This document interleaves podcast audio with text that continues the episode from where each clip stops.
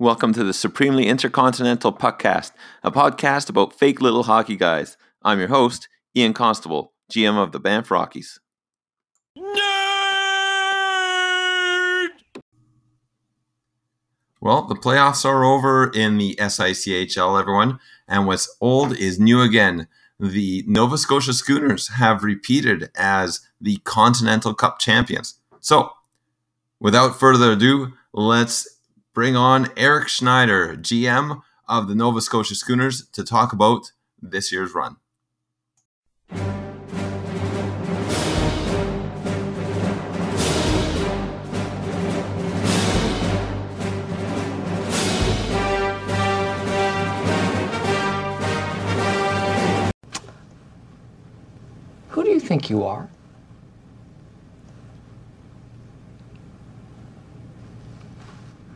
Toby. Yeah. Correct. What gives you the right? Once again, for the second year in a row, Eric Schneider, GM of the Continental Cup champion Nova Scotia Schooners. How are you, Eric? Couldn't be better, Ian. Thank you very much. Glad to be back. I'm sure it must be doing very well. Like I said, this is the second year in a row that you're on, and this is only the second year. This is near the end of the second year of the podcast. It's only been running for two seasons now, and so you are the only Continental Cup champion to have this segment. You must be getting sick of me by now. Not at all. No, this is you have the distinction as the only Continental Cup champion to be reviewing your year on the podcast. So I'd like to start right away here. We had a plethora of questions from the league, and they seemed to have a very similar theme. So let's get right to it. And the very first one came. Well, I'm not going to say who any of them came from, but first question was, how do you sleep at night? Like a damn baby, honestly. Next question.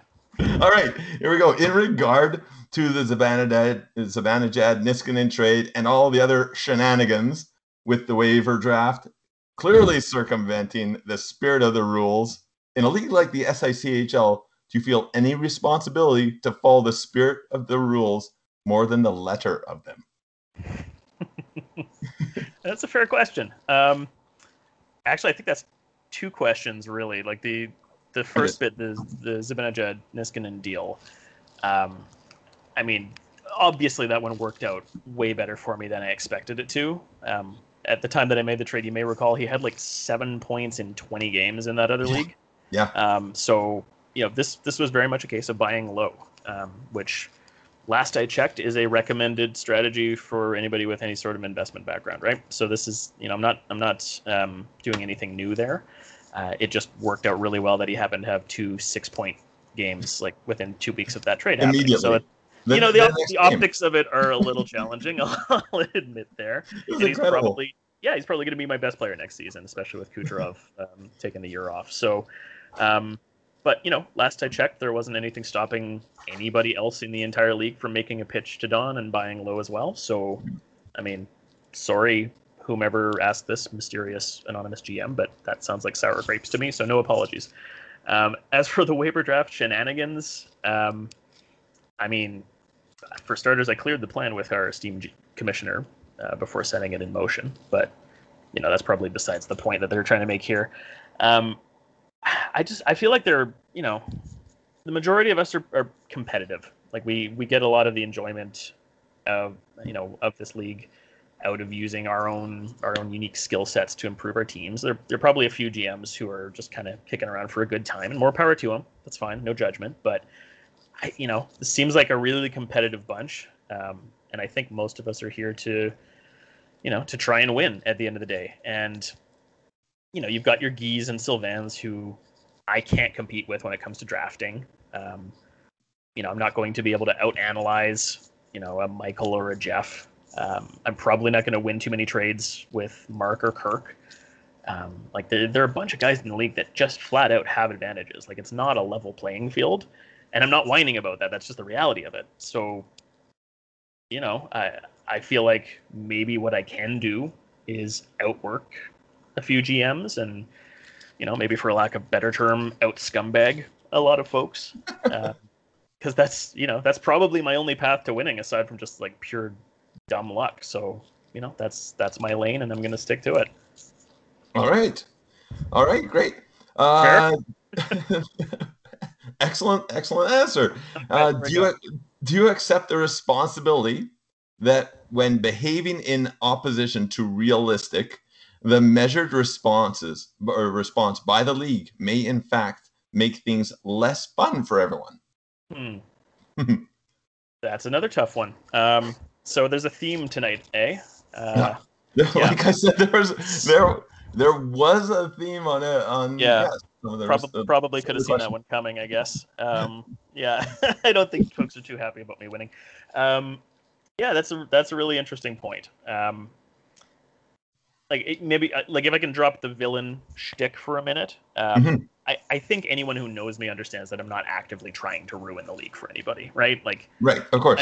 I am here to have fun at the end of the day. Yeah. And you know, there is a loose code of ethics that I am working with and have always worked with. You know, things like if I am exploiting a rule, I suggest a fix to prevent me or anybody else from exploiting that rule again. And maybe that's that measured response by the league that whomever this is talking about. But I get the sense that there are a lot of guys in the league that enjoy loophole finding. Maybe they're just not quite as brazen about it as I am. But you know, likewise, I make a point. I never lie during negotiations. Those are a couple big integrity pieces for me that if I'm going to be part of the problem, I also want to be part of the solution.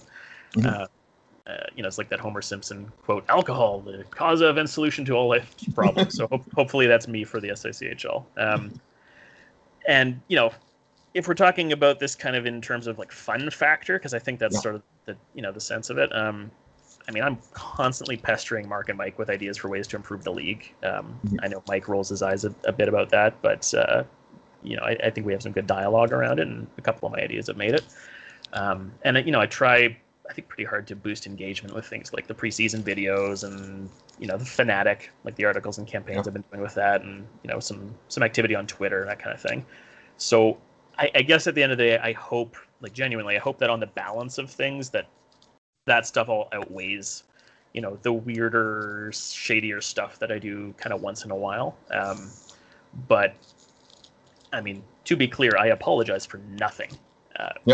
The rest of you are all way better at the actual hockey part of this than I am, so it's entirely your fault for making me do all of this sneaky shit. Like, if you were worse at this, I'd play fair. So, you know, look in the mirror, guys. This is on you. Well, I doubt that. The hockey side, I think you know your stuff. Obviously, putting a team together like that, and 2 years in a row as well. I'm in agreement. I swear. You've got to push to be better, and you definitely were better this year. But that last one leads into the next one. How many rules do you think you are directly responsible for in the SICHL? I really should have been keeping a tally on that. There are, at least 3, I guess, that I can think of, but there are probably more. There's the league bylaws, that whole section 1.4 thing. That's for me. That should just be called the Eric bylaws. Because I think that one started, the very first shady thing I did, and I still remember Guy roasting me about this, was this was before your time, youngster.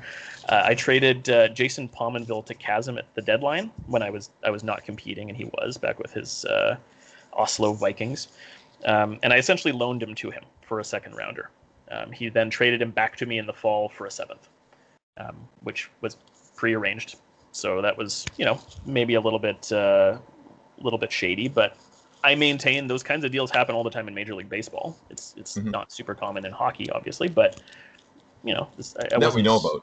That we know of, exactly. You know, maybe they're just not above board with it.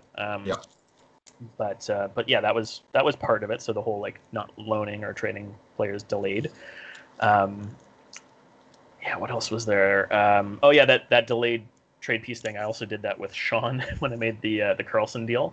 I hung on to Freddie Anderson to use as a backup for the playoffs and then sent him over to him in the offseason, which was also prearranged. So if you look at Anderson's thing, he's not actually part of the big Carlson trade, but he was one of the key pieces to it. Gotcha. Yeah, he was. So fair enough. They closed that loophole, and that's fine by me. I have no issue with that. I suggested it back when I did the Pominville thing, and they didn't do it, so I did it again and forced the issue. Yeah, and gosh, what else was there? So the expansion draft thing, like, I don't know if they've actually put in a rule or they're changing the timing of it, but I expect them to, because I strongly pushed for it after. This is the one thing I think that I've done that I'm actually a little bit embarrassed about. I probably wouldn't do it again. It was a bit douchey. I strong-armed Phil when he first came into the league into, basically like a protection-style deal that some of the NHL GMs did with their previous expansion teams. But instead of getting taken advantage of it, I was kind of taking advantage of Phil the other way around. I'd prearranged some deals with some other GMs and threatened to pull the trigger if he didn't take what I was offering him. So that was, not my proudest moment. I'd probably take that back. So sorry about that, Phil. I'm glad you stuck around despite that, like, less than warm welcome. But you know what? I was not the only GM that did that to him. I was just the only one who was transparent about it. So that's, I think that's back to my weird little code of ethics. There you go. Yeah. So I expect that one to be patched. And then, of course, the waiver draft thing, like, I mean, that wasn't even my idea. That was Michael Orem. Remember, he pulled off, losing a goalie and then immediately taking three more goalies and that was me. Oh, that was you. I thought that was me. Didn't he do that before you? That was me last year. Oh shit! Well, there we go. Thank you. You're welcome. So you're the slimy bastard that gave me the idea for that. Nicely done. So direct your blame at Ian, everybody. That's right. I felt like I was just taking that to its logical, next evolution. And is there a way to actually patch that one? You could probably get creative with it. So that's, if we're talking about spirit of the rules, that's probably the one that's most egregious. But I'll hang my hat on that. And like I said, I did run it past Mark first, so signed off. If at some point Mark or the broader board of governors decide to fine or sanction me, then so be it. I'll take my lumps. I know they did that to Pat after his genius manipulation of the ticket pricing that one season. Right. Oh, were you not around for that? Oh, no, I was not. I've heard about it though. Yeah, I've definitely heard about that. It was brilliant, and I deliberately kept my mouth shut when he was getting publicly flogged because I wish I'd done it myself. But at the same time, I wanted him to lose the money, so I didn't really want to like pick a side on that one. I was decidedly fence sitting. But for the record, good on you, Pat. That was brilliant. Wish I'd done it myself.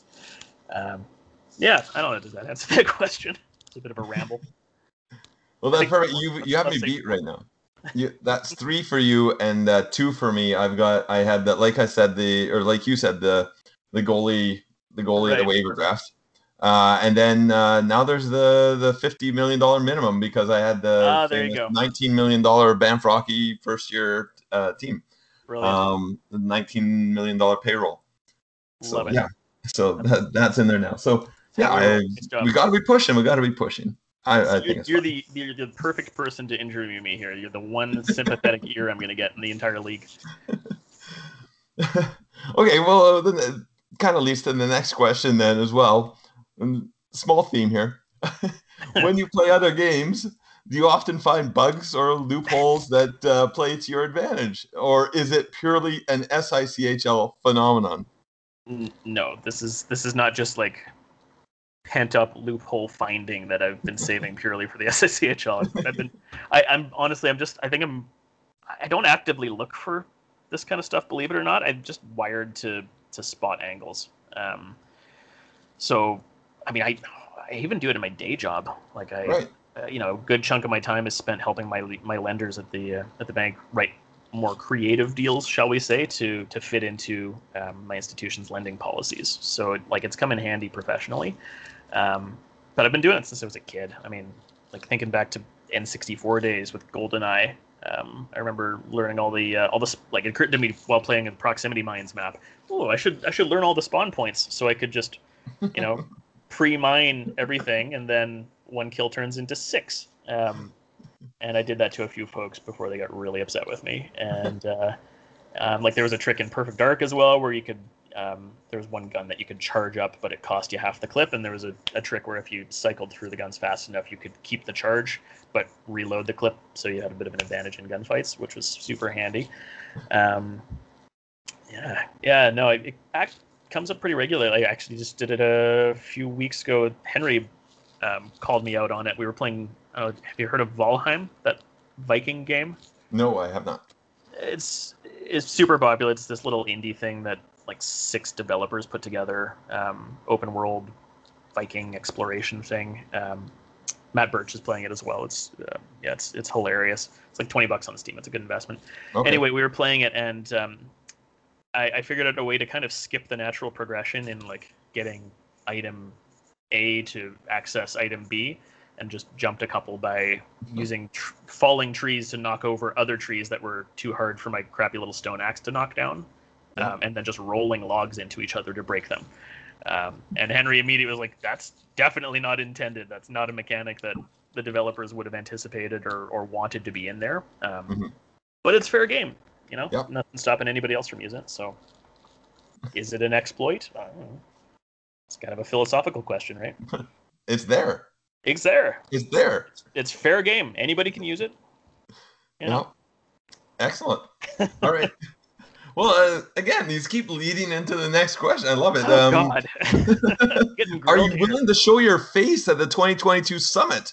And what are you looking forward to most about it? God, I would love to gloat in person. Are you kidding me? Yeah, try and keep me away. I'll do everything in my power to get there. 2017 was incredible.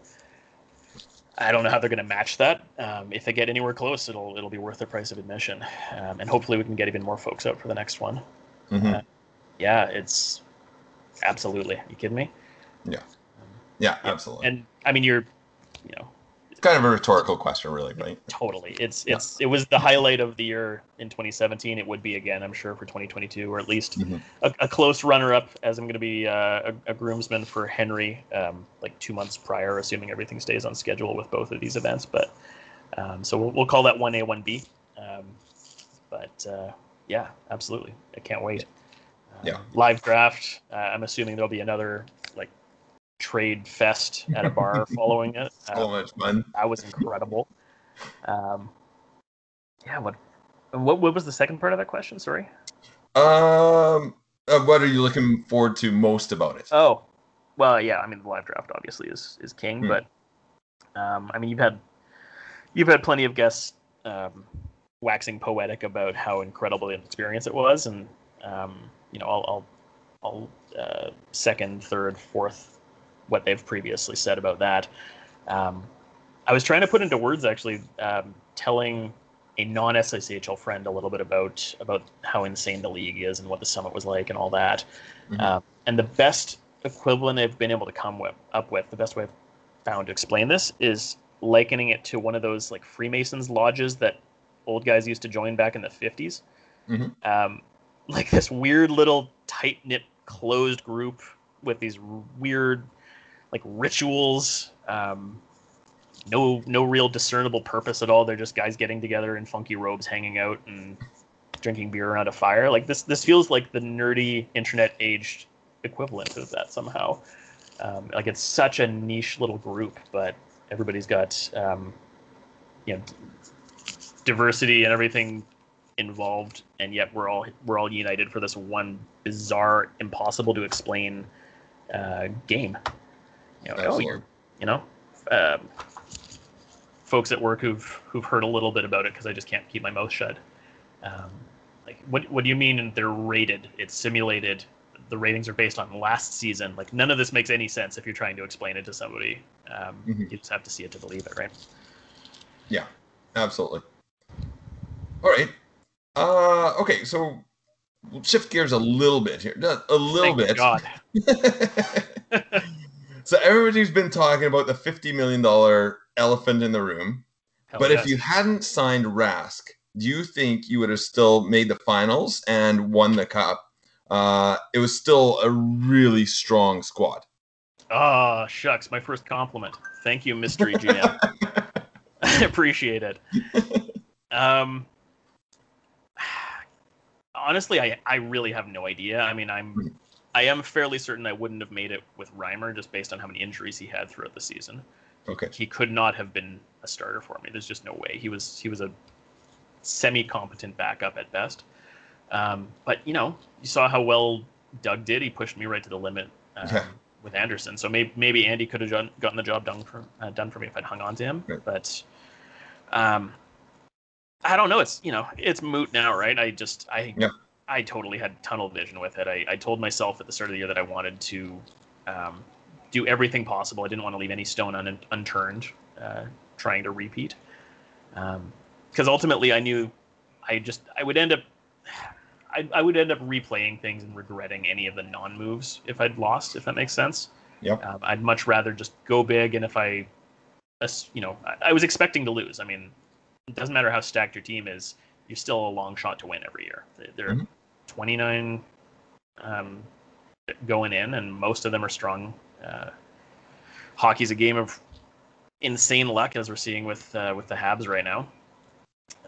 So every team's got a shot once they make the dance, and it doesn't matter how big a fish you are. I mean, my very first year in the conference finals, I knocked out the strongest team we have ever seen in the SICHL. I had no business beating them. I haven't taken anything for granted since then. So I figured, what the heck, go big on Rask, gives me the best possible shot, and I won't have to play what if afterwards if I lose. And I'm lucky that it turned out this way. All right. So continuing with the Rask talk, did you have the $50 million number in mind on Rask before free agency rounds began, or was it reacting based on Oshie's bid in round one? No, 100%. Yes. I actually predicted as much to Don before the bidding even started. We were just chatting ahead of time about, you know, oh, hey, you thinking of going in on one of the big fish there, Anderson, Rask maybe? And I floated to him that I thought Rask would probably go for upwards of 50 mil. Okay. I didn't tell him that I would be making that bid.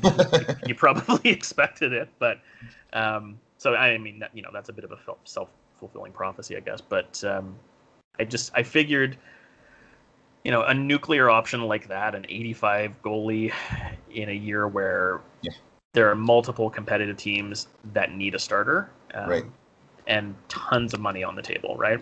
There's so many teams with big war chests. It'd be silly if somebody didn't go crazy and, you know, pay something upwards of 50 mil for him. I figured I just may as well be the guy to do it. Yeah. And, you know, looking back at that, a lot of people have said, well, some people, I don't know about a lot, but some people have said, oh, this has changed free agency forever, the way it went this year. But when we had Jeff on, he said, you know what, it's not the highest we've had. It's if I remember correctly. And I think it was just for that, like you said, there were a number of teams that were quite good, but they needed a high-end goalie. That's what they were missing, and it all, you know, the stars aligned on it basically, and it just kind of forced hands on those prices. Exactly, and honestly, I mean, this is going to sound a little braggy, but I think I stole him. I think at 50 mil, that was actually a pretty fair number given the talent scarcity, the lack of availability of that caliber of goalie. And I'm really fortunate that I didn't get strong-armed out by a GM with a bigger war chest. You know, if Don had decided to push his worldview to the side and make a big run, I could never have competed with him. Right. So, yeah, there we go. Excellent. All right. A lot of people are saying, I don't know a lot. A lot of people are saying that your championship should have an asterisk on it. The White Horse Huskies, because of all the players you took off the team. What do you think? It's just more sour grapes. Come on. I mean, I said it to start with. nothing's stopping any other GM in the league from making a comparable offer to Don and you know, pulling off the exact same trade I did. Work harder, guys. Be better at negotiating. Like, I don't know what to tell you. No. Don't hate the player, hate the game. But I mean, let me flip this back on you, Ian. Did this take a bit of heat off you for the Barkov deal? Because folks were giving it to you the same kind of way initially, right? I don't know what you're talking about. Yeah. Right? No, going back to the to the Zibanejad deal. You said it, like Zibanejad was like a half a point a game or something at the time. Worse. The next game after he was traded was a 6-point game, and like you said, he did it again 2 weeks later. Like it was not right. I mean, stars aligned. They did, and it just goodness. I was genuinely. I had a slight hunch that there would be like a regression to the mean thing, and he would improve a bit. Yeah, he'd had COVID at the start of the year, so that was another indicator that maybe it's just a slow start. But it could just as easily have been like Marco Rossi, and he's out for the whole frickin' year. And then I'm looking like a bit of an idiot eating an $11 million salary for a 70 overall center, right? Like, it could have easily gone that way. With some high-end talent in futures going the other way too, right? Exactly. So when I was pricing out with Don, we were both thinking about it in terms of Zed as a rental player, essentially. Mm-hmm. Like he was selling low on him in terms of his career potential, but he was selling high at the time based on him being an 83. Right. And you know, the salary, that long-term contract was actually a bit of an albatross in our minds, and that probably lowered the value a little. So it was really just, you know, I was buying low, I was taking a little bit of a chance, but I was mostly just thinking about what an 83 OV center would do for my team this year. And, you know, poor Eric from 2022 is going to have to figure things out next season. If it's an albatross contract, that's his problem, not mine. That was kind of my motto all season was it's next year Eric's issue, but we're working on this year. I almost don't have the heart to even keep going with some of these because again there was a theme. Bring him on, bring him on. I can take the heat. Okay, how did you convince every team to conspire with you to give you a winning squad? Well, I have to say to begin with, your team was already a winning squad. You had just won the Continental Cup championship the year before. It's not like all of a sudden like an entire team was given to you or anything like that. Like let's look at it. I fully reject that premise, Mr. G. I did do a little math before the a little research before the show just so I would have my ducks in a row when it came to trades. I knew this was going to be an issue. So I made 28 trades this year with 16 different GMs. Right. So that is technically the majority of the league made trades with me. So again, you are all to blame for this. Three of those trades were just. They were meme trades I was making in an attempt to found the cult of Feddersen. That was fun. Thank you for those who participated in that. That was fun. That was a good distraction. Yeah. And you know, besides that, if you look at who I actually had on the ice in the finals, I had Tanner Pearson from Boston. I had Jason Demers from Brno. I had Oscar Klefbom from Stockholm, and then I had that trio from Whitehorse. So that's only 6 out of 20 roster spots that were new to the team that were acquired by trade this season. So the rest of that was all like combo homegrown, the Kucherovs, previously acquired, like the Hurdles and Landis Coggs or, Rask, free agency, those kind of guys. So, I think I came by it relatively honestly. Odd question. Absolutely. No. Well done. Very well done. Do what I can. When did you start planning your moves for the 2021 season? Was it immediately after you won the 2020 SICHL Continental Cup, or did you give yourself some time? Was it in the middle of that 2020 season? Were you planning for 2021? I definitely did more of 2021 planning last year than I did 2022 planning this year, if that makes sense. Because this year was 100% focused on winning now at the expense of anything else in the future. Last year, mid-season, I was looking around a little bit to see what next season's team would look like. I don't know that I actually really accomplished anything until the off season, but I like to get started on the spreadsheets, tinker around a little bit. That keeps me busy over the summer. The hard work really gets going once the re-rates are out. That's when you really fire up the spreadsheets and start picking targets, be they free agent or trade. So I think I'm probably quite similar to a lot of guys that way in terms of when the work goes in. Mm-hmm. Yeah. All right. Changing gears again. Which series stressed you out the most? I have a gut feeling I'll know this one. Could it be the one that went to 7? Maybe. Yeah, that's a no-brainer. I was behind all series. I didn't actually take a lead until I won it, so that was horrifying. And I mean, like, Doug's always been hard to play against. Like, the teams that he puts together always seem to match up well with my like Euro skill kind of teams that I put together. Mm-hmm. And, I mean, maybe it's just down to the types of guys that he picks. The Wheaties always seem to be like greater than the sum of their parts, if that makes sense. It's like 2 + 2 = 5 with them. Doesn't really matter what they look like on paper. They're going to be competitive. But, yeah, I genuinely thought they had me. And that's not even like the like the crippling insecurity meme that Birchie keeps trotting out. That's like, I honestly thought they had me. There's just so much in that with that storyline of Anderson versus Rask, the big likability factor with Doug versus, me, the league pariah, lunch pail roster versus my skill team. Like there was just too much behind it. I was convinced that the sim already had me marked for death. So yeah, can't believe I got out of there. It was a bit of a miracle in Game 7. Yeah. Doug absolutely killed it. Again.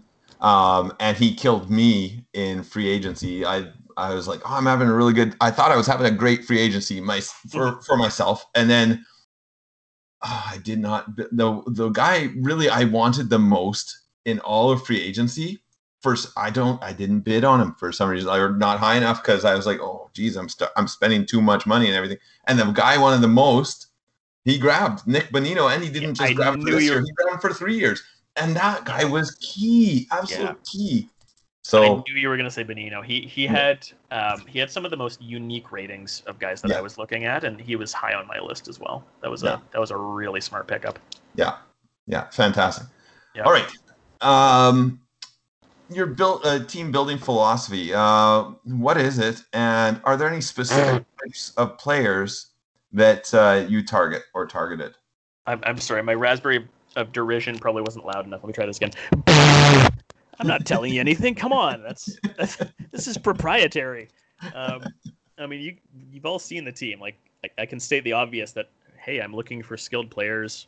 I want 4 strong lines. Like, that's as much as I'm telling anybody. Come on.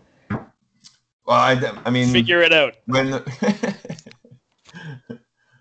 When Gary and I were talking in the preview for the finals, like looking over your team, something that just stood out at me was, on top of the insane talent offensively your forwards are extremely talented defensively as well, and so you can throw out penalty killers and have an insane penalty kill from like with guys in the 90s and defensively out there. So.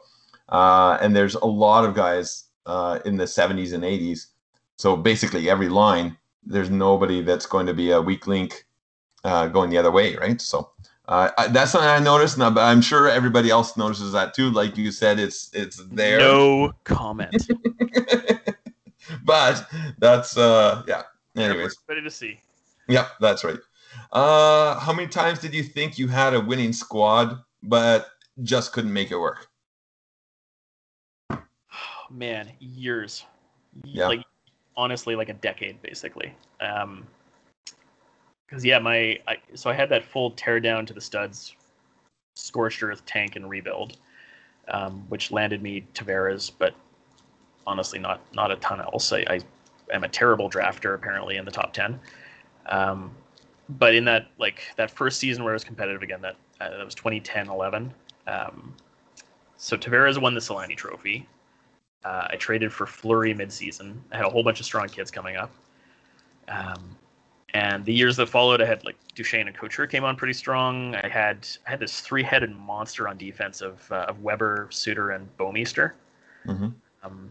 Fleury in net, and then replaced him with Bobrovsky right after he got the Vezina. So I didn't really think that there was anything missing from that team, but it never went anywhere. Never did more than sniff at first overall in the league. I think I came third maybe once, and then otherwise one year I actually struggled to even make the playoffs, limped in, and then didn't go too far in the playoffs either.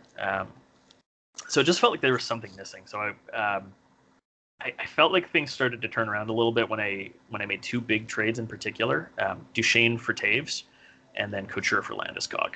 And those both really shook up the forward lines, changed the makeup of the team. Mm-hmm.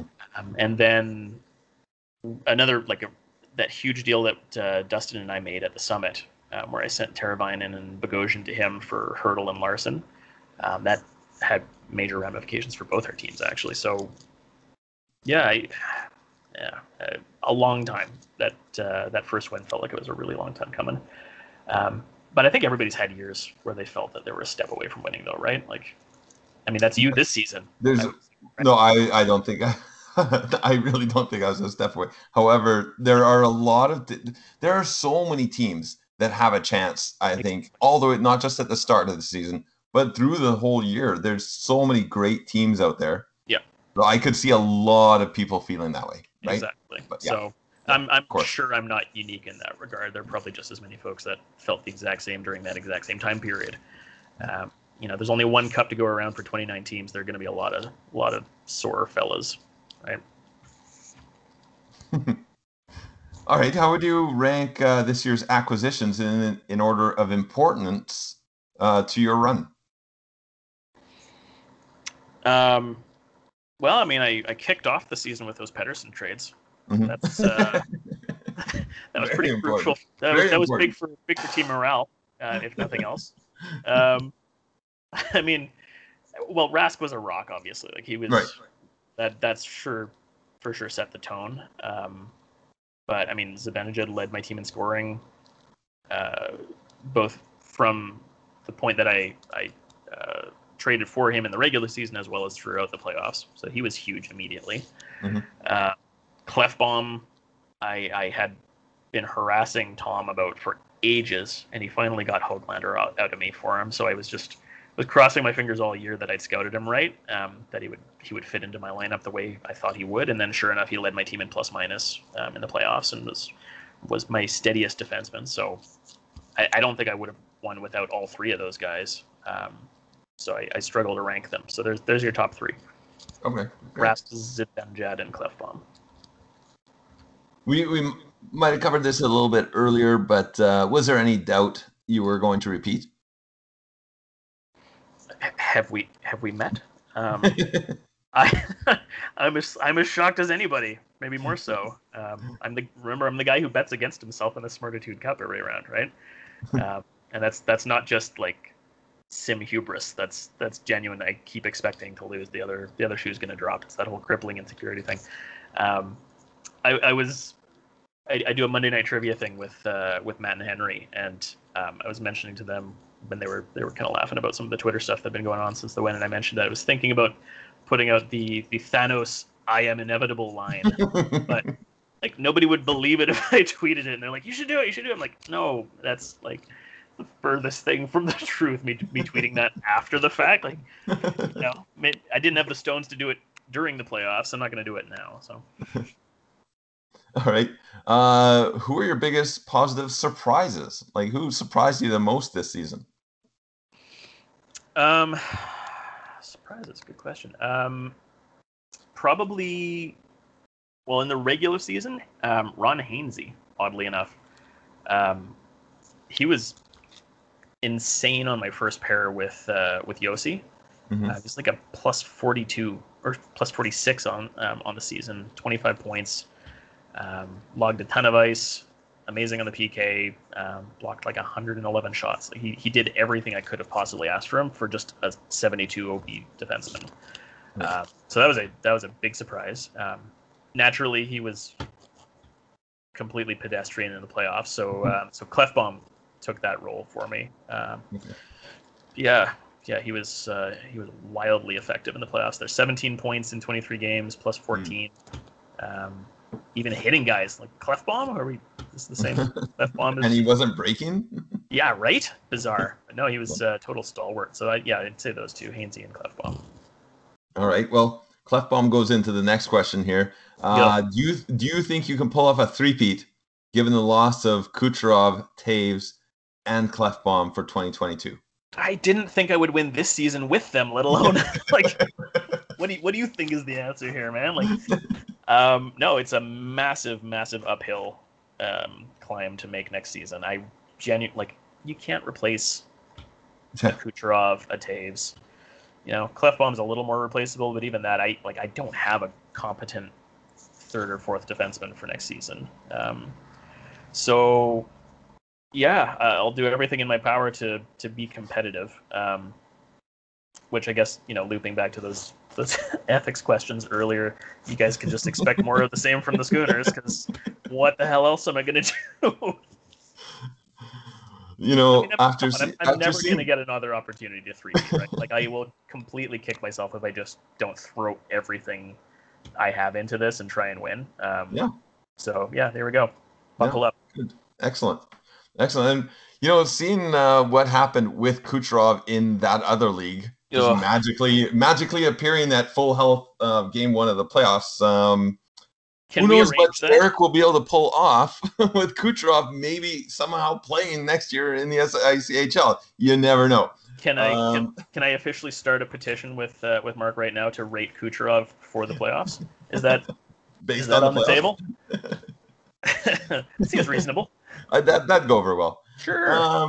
He's I'm sure everybody owes me a favor at this point, right? What's the plan for the offseason? And number three, resign Rask and... No clue. Open to suggestions. I mean, honestly, open to suggestions. I've got a lot of holes to fill. If you guys have any ideas, please send them on over. I don't know what to do. Help. Okay. Free agency's looking thin, I'll say that much. That has me a bit worried, and especially I think the book seems to be out a little bit. I'm a bit of a league pariah when it comes to trades, so I'm not expecting that to be a particularly effective avenue again. So I think I'm probably dead in the water. So we'll see what kind of shenanigans I can pull off. Well, I will be providing half of the free agents that are available this year. They will be coming from my team. I think I have like seven that are worthy of some big contracts. So you're welcome. I will attempt to sign at least three of them. It'll be great. Teams often have a cup hangover. That didn't seem to happen to you, as you seem to even put more work in this year for this year's team. How tired are you right now? And do you see yourself putting in that kind of an effort again for this next year? I'm tired right now just because I'm in the middle of a big house move. But beyond that, totally re-energized by the win. Oddly enough, if anything, I'm kicking myself for not winning the Commissioner's Trophy as well as the Cup. Because I tied it with Dustin and just lost on a tiebreaker, and I keep rehashing that because back at the start of the season, there was a 2-game window where I screwed up my lines and started Reimer back to back, and he lost both games. And I spent all season thinking to myself, God, I'm going to be so mad at myself if I lose the Commissioner's Trophy by 4 points. So if I started Rask, I think I probably would have gotten at least one out of the 4 points there, and that damned banner would be mine now, and I would have gotten the triple crown. So that's just more fuel to the fire, more motivation for me to work harder next season and not have any of those even early season gaffes. Probably won't make a lick of difference though, given how bad my team's going to be next year relative to this season. But hey, won't fail for lack of trying, at least, I guess. Well, that's a, you know, like you said, relative is the appropriate word there, because I mean that team was so good. I think you have a pretty strong start, anyways. Starting into next year already. Ah, shucks. No, don't believe it. I'm gonna be bad. I think I'm gonna be like a playoff bubble team next year, but we'll see. I'll be happy to be proven wrong. Yeah, Eric. That was wonderful. Thank you so much for coming on, especially in such a busy time for you in the middle of this move. I wish you all the best with that. And of course, all the best in the off season. I'm looking forward to the draft lottery. Off the top of my head, I'm not even sure when that is. I don't know if anybody is sure when that is. That is in September, if I remember right. Okay, draft lottery in September. That'll make Gary happy. You know, that it's only a couple months away. Yeah, excellent. Thanks so much. Really appreciate it. And I wish you all the best and a safe summer. And of course, a good move. Awesome. Thanks, Ian. Thanks for having me on. This has been a treat. Hopefully we'll have this same kind of conversation next summer. We'll see. Yeah, absolutely. All right. Crossed. Thanks again. Thanks, buddy. Take care. Well, that brings us to the end of another podcast. I hope you enjoyed it as much as I enjoyed making that one. Thanks again to Eric Schneider, GM of the Nova Scotia Schooners. And if you would like to be a guest on the podcast, or if you have any ideas for the podcast, please DM me on Twitter at SICHL Rockies, and I'd love to have you on the show. Okay. Hope everyone has a great opening to our summer. And I'll talk to you soon.